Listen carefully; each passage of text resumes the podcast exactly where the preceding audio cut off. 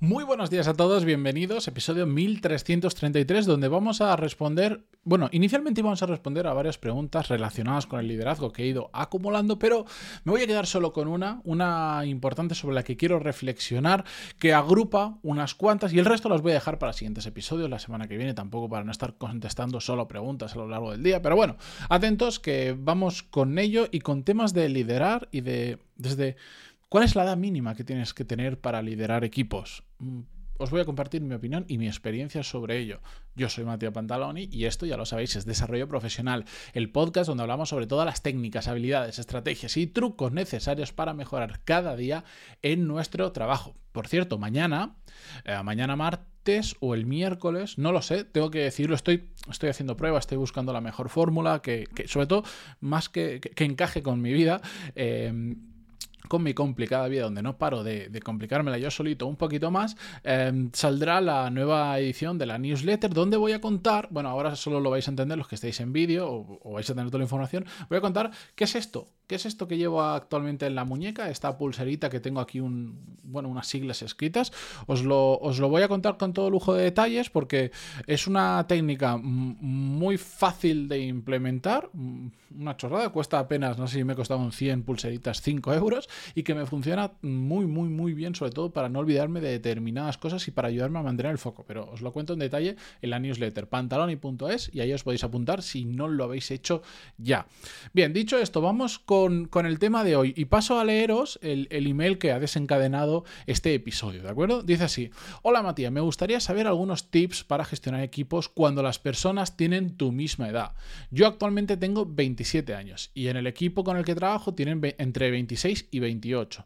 He sido seleccionada como coordinadora de equipo, luego de estar un tiempo todos trabajando en el mismo rango, por llamarlo de alguna forma. Muchas gracias. Bueno, voy a hablar sobre esto y voy a hablar sobre más temas eh, relacionados, porque, porque últimamente, no sé por qué, me han llegado varias situaciones similares donde pues eh, gente que primero trabaja juntos, después empieza a liderar a ese mismo equipo, a sus compañeros, gente con eh, determinado rango de edad más joven, que estas dudas es normal que aparezcan. Incluso lo he visto en gente con, con muchas más experiencia y muchos más años trabajados que les, les pasa exactamente igual. Lo que yo quiero reflexionar hoy para mí es un punto muy importante y desde que lo Lo aprendí, lo entendí y sobre todo lo empecé a poner en práctica, porque si no se queda en mera teoría, eh, para mí ha cambiado mucho la visión de cómo afrontar este tipo de situaciones y un montón más que a lo largo de las semanas os voy a ir contando casos donde se da este mismo paradigma. Solo hay que cambiar una cosa y es poner el foco en lo que la persona de tu equipo o las personas pueden aportar.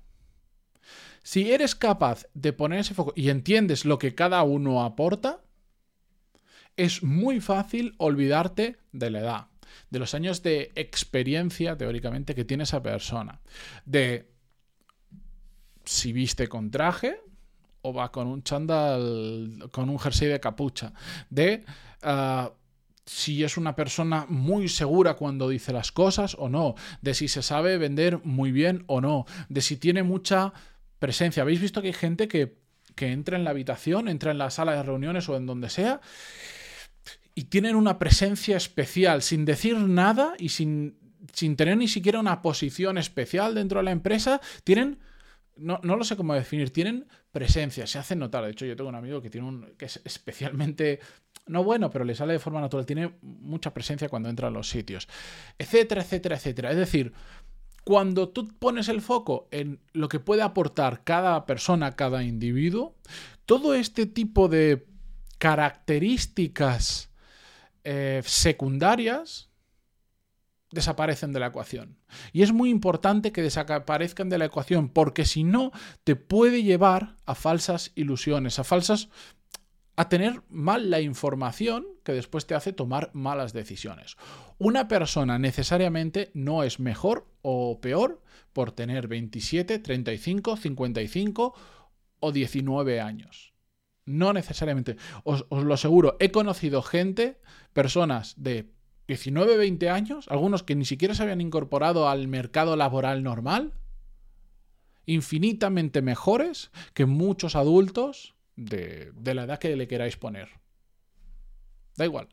A la vez que también he conocido, evidentemente, gente pues, con, con muchísimos años de diferencia, mayores, que son infinitamente mejores que muchos chavales de diecinueve, veinte, veintisiete o los que quieras. Es decir, no depende de la edad, depende de muchos otros factores, de, de lo que es capaz de aportar una persona, que eso depende de la actitud, de la capacidad, de bueno, un montón de, de parámetros. De la misma manera que no depende de los años de experiencia el hecho de que tú puedas liderar o no a otra persona, ni, ni ya de las engañuflas máximas que son, bueno, es que los años de experiencia no lo voy a repetir porque lo he contado muchas veces, por trabajar cinco años en un trabajo no tienes cinco años de experiencia. Bueno, siempre se dice que sí, y en tu currículum vas a poner que tienes cinco años de experiencia porque llevas cinco años trabajando en ese sector. La realidad es que no necesariamente, y todos sabemos que no es así. Si has estado cinco años haciendo exactamente lo mismo, ¿de qué te, el ejemplo de siempre absurdo? Si de, te dedicas a apretar un tornillo, llevas cinco años apretando el mismo tornillo, sí. ¿Tienes cinco años de experiencia apretando un tornillo? Sí. Lo que has hecho ha sido repetir un movimiento eh, que lo has aprendido en el minuto uno durante cinco años. ¿Qué valor tiene cinco años de experiencia ahí? Prácticamente ninguno. La experiencia se tendría que valorar realmente con la capacidad de aportar valor a una empresa. Lo que pasa es que eso es más difícil de medir y por lo tanto no lo utilizamos de esa manera. La engañufla máxima es por cómo viste a la gente. A mí me hace muchísima gracia eh, y, y, y entiendo que ocurra, porque yo creo, hasta, hasta a mí me pasa, te pones un traje y, y, y en ese momento te ves tan, tan, tan, no sé cómo decirlo, tan... tan bollante, tan, tan bien, tan, tan elegante, o como lo queréis llamar, me da igual, que te crees que, que, que la gente, mucho, yo me fijo mucho en, me gusta mucho el tema de los, de los gestos de las personas y tal, y me fijo mucho por la calle y, y puedes ver como hay mucha gente que cuando se pone el traje, de hecho, yo tengo varios amigos que trabajan todo el día traje, cuando los he visto en el entorno profesional, cuando van con traje, su postura ni siquiera es la misma que cuando van sin traje, porque te se sienten como... como un poquito más. Y a mí me pasa cuando voy a una boda, que es la única situación donde normalmente me puedo poner un traje, eh, joder, yo me veo hasta, hasta, hasta voy más erguido, no sé por qué. Bueno, la cuestión es que eso no tiene ninguna relevancia, con, no tiene ninguna relación con si esa persona es buena o no, y después ya empiezan las tonterías de que si en lugar de cinturón lleva, llevas tirantes, bueno, eso se puede... Eh, llevar a la tontería al máximo que la gente pues, piensa. Y lo mismo pasa, como os decía, con el tema de la seguridad. Hay gente que, como habla con muchísima seguridad, parece que sepa más o parece que tenga razón, y no necesariamente es así. ¿Por qué cuento todo esto? Porque al final el creer que esos factores afectan para liderar o no equipos es un limitador mental. Si toda la sala está llena de gente con, vamos a poner, sudaderas con capucha, y hay uno con traje y te toca liderar al equipo que, y, y tú vas con capucha, vas a pensar que uf, el de traje será mejor, ¿cómo voy a estar yo aquí? No tiene nada que ver. Tienes veintisiete años y el resto de equipo tiene veintisiete, treinta y cinco, cuarenta y cuatro, da exactamente igual. Porque si te han elegido a ti para que lleves al equipo, será por algo. Y espero que hayan acertado y tengan razón. Será por algo. Y eso es lo único que importa. Será por el valor o la capacidad que tengas para liderar ese equipo. Y ya está. Hay gente en el equipo con mayor capacidad para decir las cosas, mayor, mayor pozo, llevan más años. Llevan... Da igual. Te han elegido a ti. Y tenemos que entenderlo. Porque no os podéis imaginar cómo cambia la situación cuando de verdad entiendes que todos esos factores no afectan a nadie, que lo único que afecta es que te han elegido a ti porque tienes mayor capacidad para aportar valor a la empresa. Y entonces el resto te da igual, y te da igual si te viene un chaval de veinte años, de treinta o de cincuenta, cómo vaya vestido, cómo se comporte o lo que sea. Es tu equipo, han decidido que seas tú y punto. Si no, lo que pasa es que como es un limitador mental, como no paramos de poner excusas para intentar invalidar nuestra capacidad para llevar ese equipo, o por lo menos para dudar de si somos la persona adecuada, enseguida cualquier cosa que vemos ya nos empequeñecemos y muchas decisiones que tendríamos que tomar no las hacemos o las tomamos mal simplemente porque nos dejamos llevar de es que esta persona lleva muchos años en la empresa. A ver si... Uf, ¿cómo voy a tomar una decisión que va contra esta persona que lleva tantos años en la empresa? ¿Y qué más da? Si tu decisión es la crees que es la correcta, tómala y punto. Da igual de quién venga, da igual cómo vista, da igual la edad que tenga, da igual todos esos factores. Aquí solo funciona, lo único que, que demuestra es el valor que aporta cada persona. Y cuando empiezas a, pen, a pensar en la gente por ese valor que aporta, dejas de discriminar en cierta medida.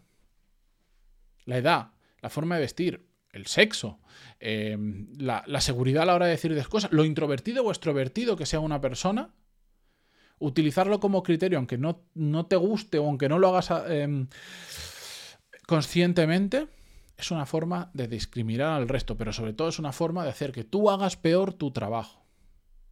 Y cuando lideras un equipo te tienes que separar de todo eso que niebla nuestra cabeza, niebla nuestra mente y nos hace tomar peores decisiones. Es tan simple como eso. Y esto lo podemos aplicar a un montón de cosas en nuestra vida. Cuando tenemos una persona enfrente y estamos haciendo un proceso de selección, de la misma manera, nuestro foco tiene que estar en, en entender cómo puede aportar ese val- valor esa persona al puesto para el que le queremos contratar. Da igual cómo vista, la edad que tenga, los años de experiencia, las empresas de las que viene, que esto pasa mucho, que no, es que viene de Google.